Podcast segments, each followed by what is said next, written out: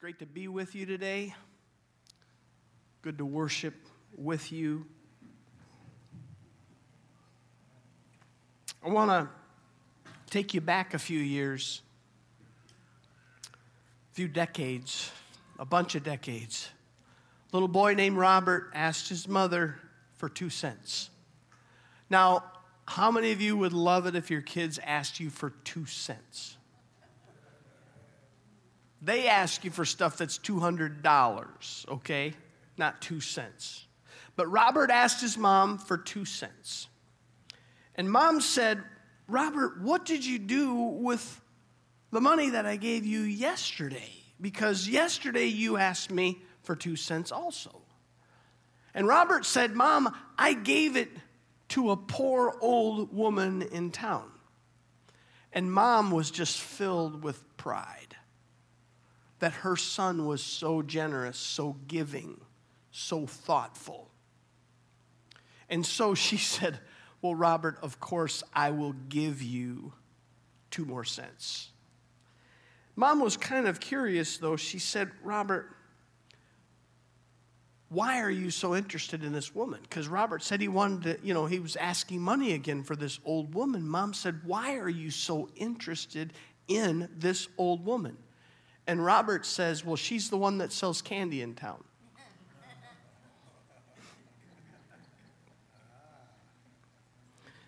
In our series, we've been looking at actions of true worship.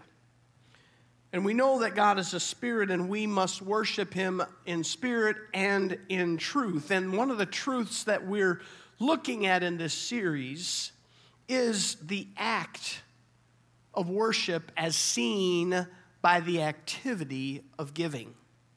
And I want us to look at it in Mark chapter 12. We see this example of worship in this the life of this woman, Mark chapter 12, beginning at verse 41. Jesus sat down opposite the place where offerings were put and watched the crowd putting their money into the temple treasury. Many rich people threw in large amounts, but a poor widow came and put in two very small copper coins worth only a few cents.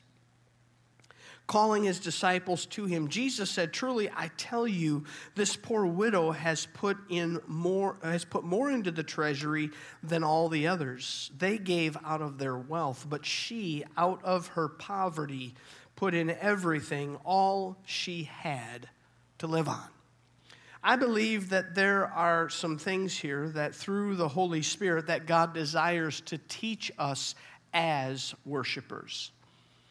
Because I believe that we are worshipers. I said it uh, probably a couple of different times in this series that if we struggle with the issue of worship on earth, I, I wonder will there be a, a, just an uncomfortableness about eternity for us because eternity is going to be characterized by worship, the worship of God.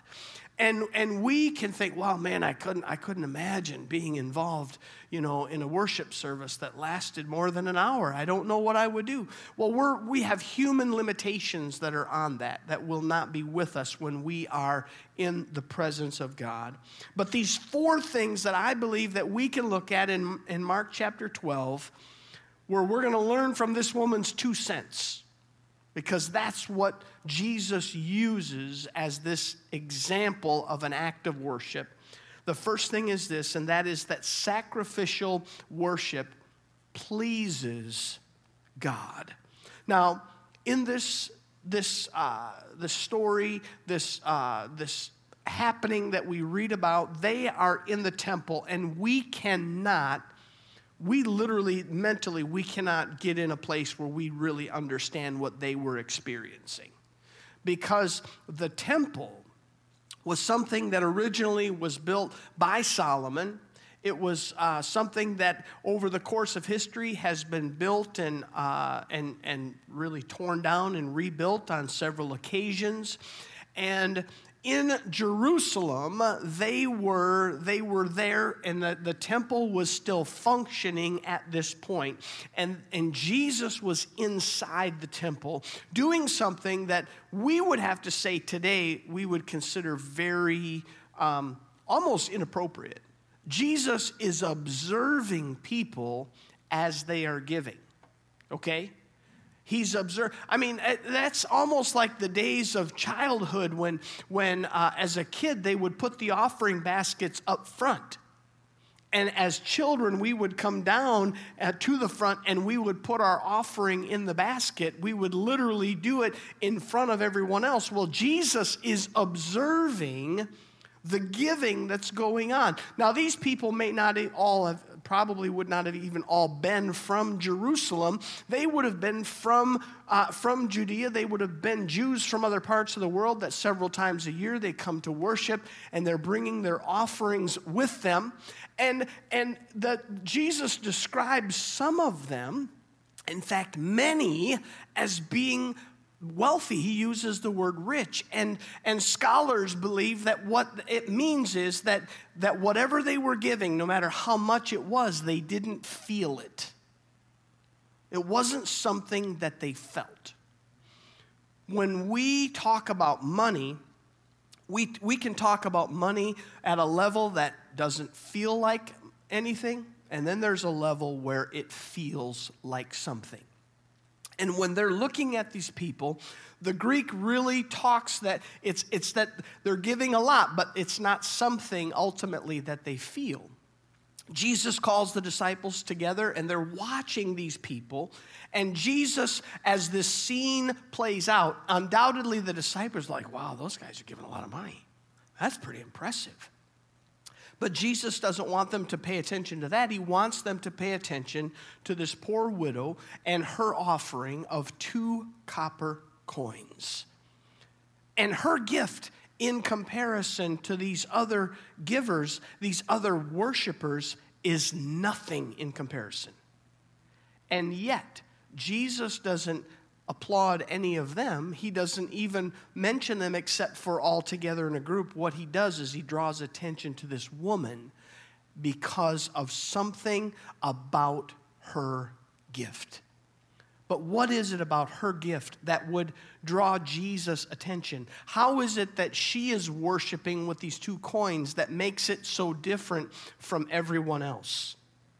The Apostle Paul in Romans 12, we read it uh, before uh, in this series, but Paul says, Therefore, I urge you, brothers and sisters, in view of God's mercies, to offer your bodies as a living sacrifice, holy and pleasing to God. This is your true and, and proper worship.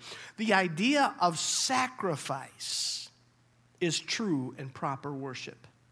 I don't see any place where we could connect this idea of true worship and sacrif- the, the idea of, of something being sacrificial any closer than what Paul says here in, in Romans 12 1. That true worship has a sacrificial nature in it. Now, throughout Scripture, the idea of a sacrifice is something that is dedicated to God when someone would bring a sacrifice to the temple, they would bring a, bull, they would bring a goat, they would bring doves, they would bring sheep, but they would bring that as something that had been dedicated to the Lord. Now, I didn't, I didn't take time to flesh this thought out, but I think it's interesting that um, those sacrificial animals often were raised specifically to be sacrificed. It's not that I have, I have a flock of a hundred sheep and I take one. I may show up and, and buy one that has been raised specifically. Those sheep have been dedicated, they have been set aside for sacrifice. And so it's not just the one sheep that's been set aside, or the one goat, or the one bull, but it's all of them. And I believe that part of the message for our lives is that when we worship the Lord, it's not just what we're doing in that moment of worship that is dedicated to God, but it needs to be the sum total of our lives that is dedicated. And when we turn around and give a portion of that back to God, it is worship because it's all been dedicated ultimately to Him. In Hebrews chapter 13, verse 15, the writer of Hebrews says, Through Jesus, therefore, let us continually offer to God a sacrifice of praise, the fruit of lips that openly profess His name. This poor widow was dedicating these two copper coins ultimately to God. And she was giving them as her worship. And it stands out to Jesus, and it should stand out to us because of the sacrificial nature. When we think about worship, how does the idea of sacrificial worship really, how, how does that apply to us? And how, do, how should we really think about that? And I want you to think of it this way when we really don't feel like giving worship, when we really don't feel like entering in and we enter in anyway, that becomes sacrificial. When we think, I don't have enough time, and we give our time in worship. I really don't have enough energy or focus. I really don't have enough ability, and we give of those things. I really don't have enough resource, and yet we give of it. That becomes sacrificial. This woman was giving something that she could not afford to give. She was being sacrificial. When we think that something is going to cost us too much time or too much effort or too much ability or too much focus, it becomes more than we desire to give. When we give it anyway, we give it in sacrificial worship to God. And God is pleased when we worship sacrificially. God is worshiped when we feel it. I'm not talking the warm fuzzies. I'm talking about when we give it in such a way that it, we feel it. Unlike the ones in their, their monetary offerings in the temple, they weren't feeling it. But this widow, she felt it because it was everything that she had. When we worship God, we should worship and be willing to give it even when we feel it, even when we feel like we're worshiping from a deficit. And that's exactly what she was doing.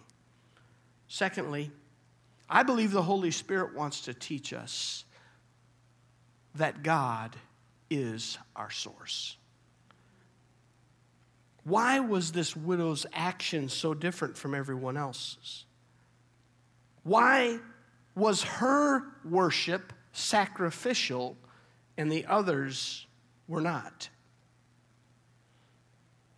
They gave, Jesus said, out of their abundance.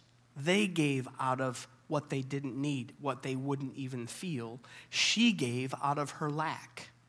When we worship, are we worshiping out of, out of an abundance or are we worshiping out of a lack. You see, when we worship out of an abundance of anything, it doesn't matter time, ability, talent, focus, energy, resources, whatever it is, when we worship out of an abundance, we don't feel it. But when we worship out of a deficit, when we worship out of what we do not have or we do not have enough of, we feel it.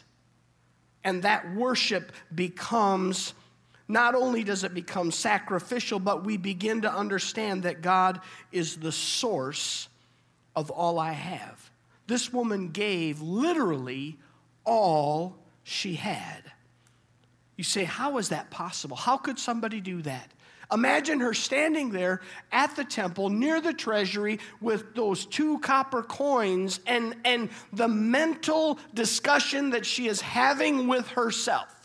How could she do it? It's all I've got. And I'm going to give it to God. We could be talking about anything.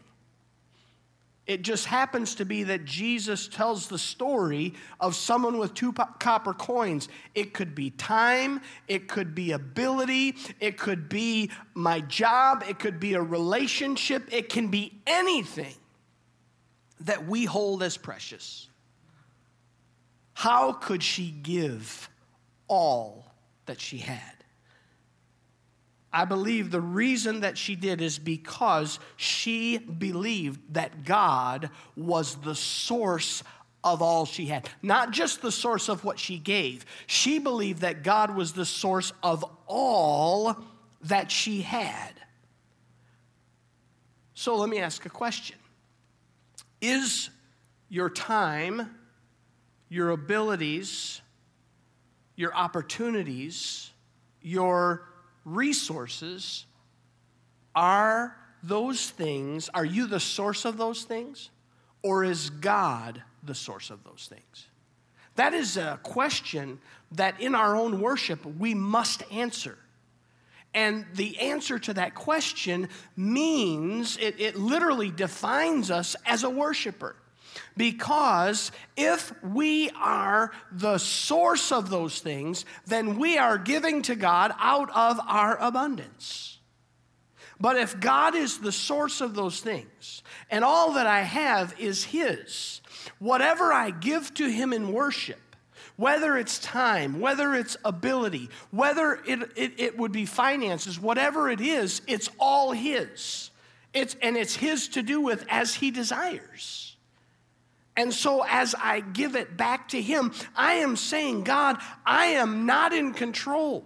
I am merely the manager of your resources. But if those are my things, if those are because of me, then I am in control. Do you see what I'm saying? I am in control. I am the one who says this is what's going to happen. I am the owner of those things. Whereas if God is my source, I merely manage it.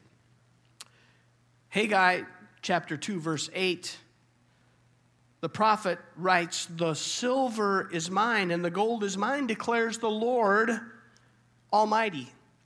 I remember once walking along a river in central Wisconsin where I hunted and fished as a young man. It was the Mecan River. And a friend of mine, uh, his, his parents owned this property and it had been in his mother's family before his parents were married. They grew up on neighboring farms and got married, combined the land, combined the farm into one farm. And I remember thinking, looking at these trees and looking at this beautiful little river that I love to fish, I love to deer hunt around it, and I thought about can you really own, can a person really own this? And the reality is no. No one really can. The, the bank can tell you you have temporary use of it, but you really don't own it because you can't live long enough to own it. You can just use it for a while. So when we think of, of, of the idea of that the silver and the gold, what does that really mean? It just simply means the resources of the earth are his, and we're not around long enough to really make a big difference about that. Psalm 24, verse 1 The earth is the Lord's and everything in it, the world and all who live in it. Maybe there's a thought that you have says, You know, I've, I've worked for everything I have. Nobody's given me anything. It's my own ingenuity, it's my own effort, it's my own ability, it's mine. Then you are the source. You are the source of those things. This woman did not believe that she was the source. My question is who gave us the ability? Who gave us the opportunity? Things that we did not, we did not, uh, that we didn't deserve, we didn't earn, that came our way. What some might believe is by chance, but is actually God's divine blessing in our lives. Who gave us those things? Ultimately, those are God. Deuteronomy chapter 8, verse 18, the first part, he says, But remember the Lord your God, for it is he who gives you the ability to produce wealth. God gives you literally breath. Last night, as I was spending time with, with John and Janice at their kitchen table, celebrating the Lord's Supper together, knowing that the doctors have said it could be a day, it could be a week. And she's completely lucid and communicative, and, and we sat and we talked and we prayed together. You're just aware that every breath that we take is because of Him. every moment that we are alive is because of Him. We're not the source, He is the source. If the widow believed that she was the source, she would have been afraid. If we say to ourselves, I don't have enough, then we're not going to be able to worship with it if we're the source if we see it as we're the source but when god is the source we can give we can give in a way that literally is sacrificial because if God gave it to me in the first place, God is going to continue to bless my life and continue to give to me, continue to bless my life, and I don't have to be worried about holding on to those things. If God is my source, the resources won't, won't dry up. We're, we can then worship with, with our time. We can worship with our energy. If God is my source, I can worship with my talents. I can worship with my energy. I can worship with my resources because life is not the, just a, a pie, okay? Now, life as a pie would be great if it's your favorite pie, but I'm talking about like, like a, a zero sum game and you take a piece out of that pie, and that piece is never coming back. So you got to save as much of that pie as you possibly can because in your economy, you're your own source. But when God is the source, He owns unlimited pies, He owns it all.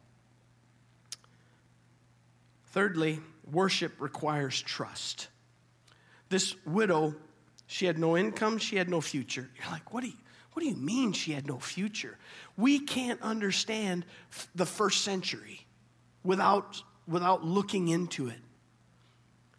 She didn't have a husband who could provide for her. She could not of her own. If she did not have children that would accept her, if she didn't have a husband that would accept uh, uh, or, or, or a, a, family member, if her husband is dead, that she has no provision. There is nothing. And her two cents would have been all that she had to live on. There's no job, there's no Social Security. I mean, I'm grateful for these things. I'm grateful for that. But there's no 401k, there's no pension. There's no savings plan. There's no equity in the house. You can't go to the bank and say, you know, Tom Selleck said that I can, I can borrow some money out of my equity. You know, I could do a reverse mortgage. I don't know if those things are legitimate or not, but Tom Selleck's hawking them on TV all the time. There's no, uh, there's, there's no trust. There's no side hustle. There's no safety net. There's no family. So, how could she worship the Lord with all she had? The answer is trust. She trusted him. She knew that he was the source of all she had, and she trusted God completely. What would our frame of mind be if we were in her position? We would be like, I can't worship God with this. I've got to hold on to this because obviously I don't have enough. Fear and anxiety can consume us. We would worry, we would clutch it all to ourselves.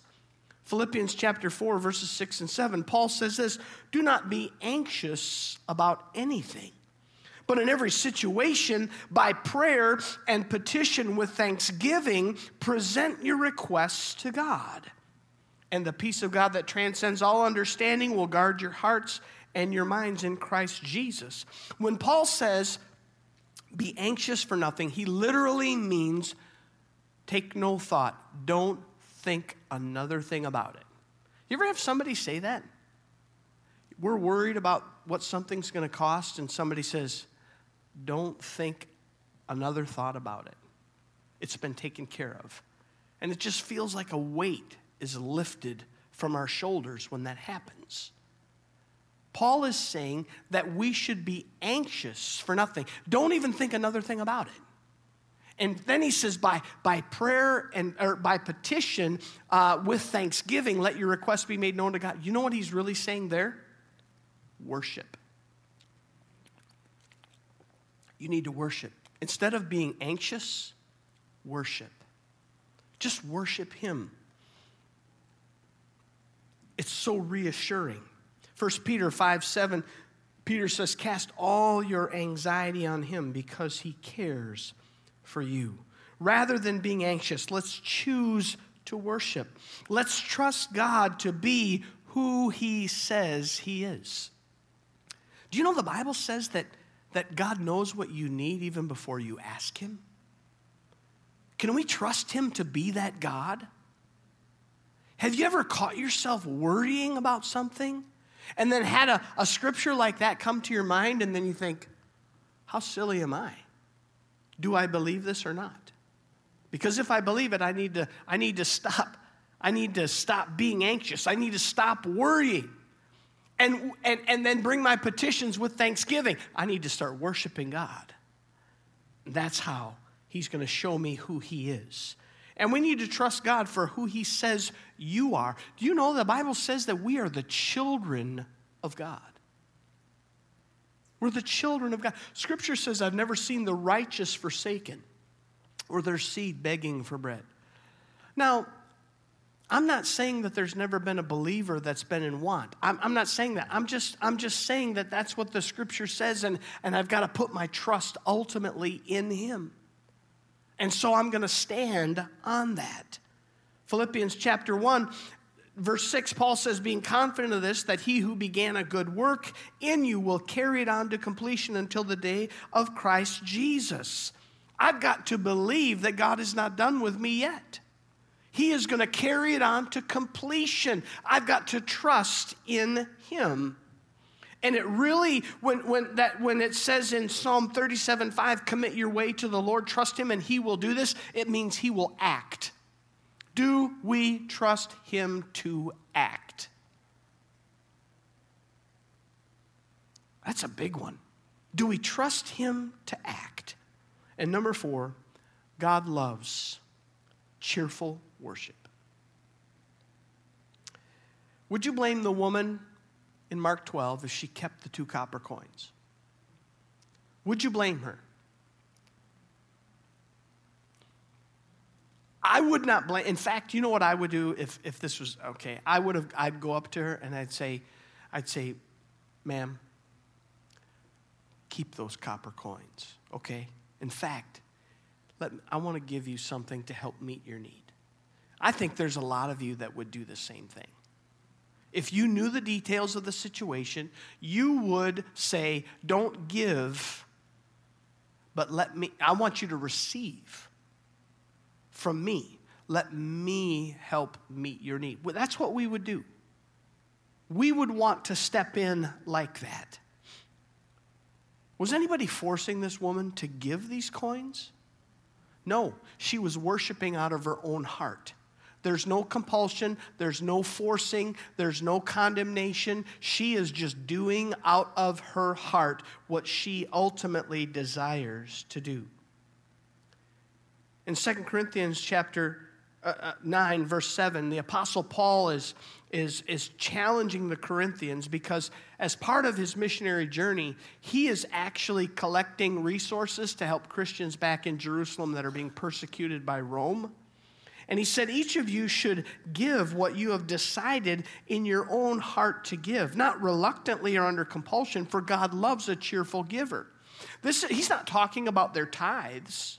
He's not talking about supporting uh, the church in Corinth. He's talking about helping people that live a long way away that are believers that are under persecution. And Paul says you shouldn't feel any sense of condemnation. You shouldn't feel any sense of compulsion, but decide in your own heart what you want to do and then cheerfully do that. When it comes to worship, I believe God desires to give of our worship cheerfully to Him. Let me ask you a question. Are you always cheerful when you worship? Let me, let me put it a different way. When Nikki or Marie says, Stand with me in worship this morning, are you always cheerful?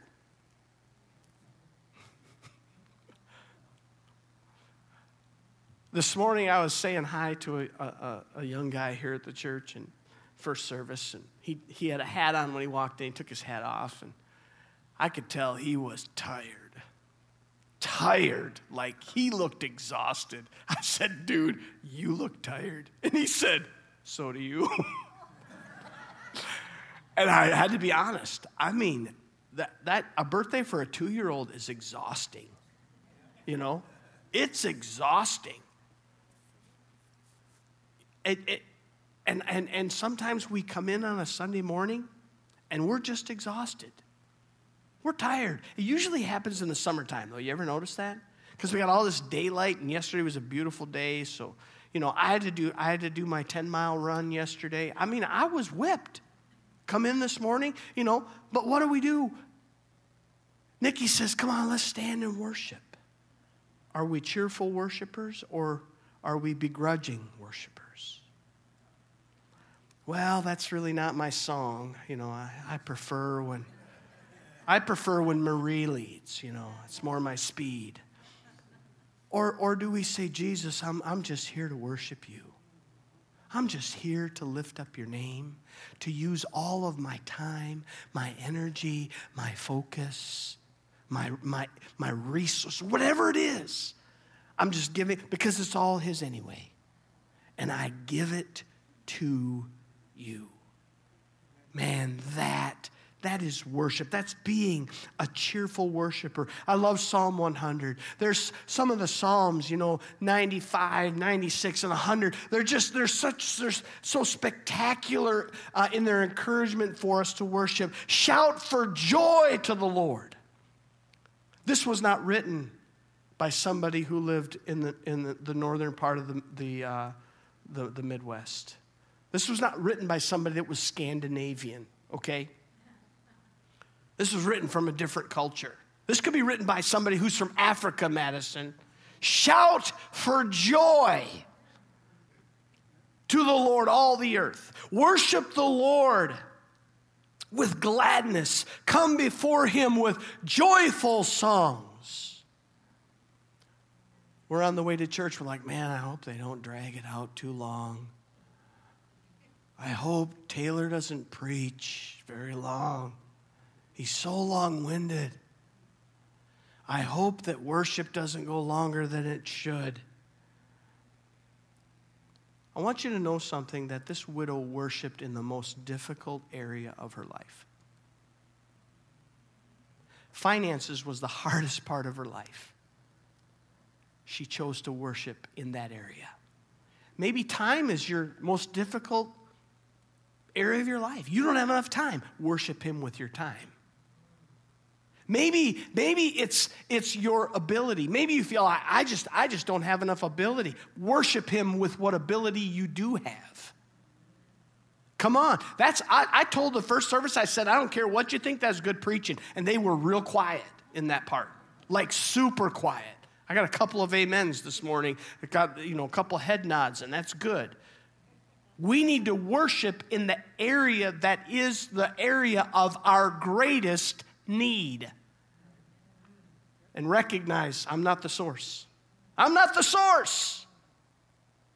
If it's time, realize God gave you every second you have. Every second that you have, He has given it to you. Worship Him with it. He's the Lord over it. Man, that's good. I'm sorry. Worldly wisdom would say, keep, keep all you got. You don't have enough. Keep it. Don't, wor- don't, don't use that for worship. That's not dedicated to the Lord. That's yours. You develop that ability and that talent. It's yours. Keep it. You don't need to use it for God. Man, we, we need to just be like that woman. God, this is the area of my greatest need. You've given it to me, it's yours. You're the source of all that I have. Be a cheerful worshiper. Remember, God knows what we need even before we ask Him. There's a saying, I'm going to give you my two cents worth. After service, a young man came up to me and he said, I'll give you a penny for your thoughts, but then I'm going to give you my two cents worth. Because my thoughts are worth twice as much as yours are. I said, You're probably right.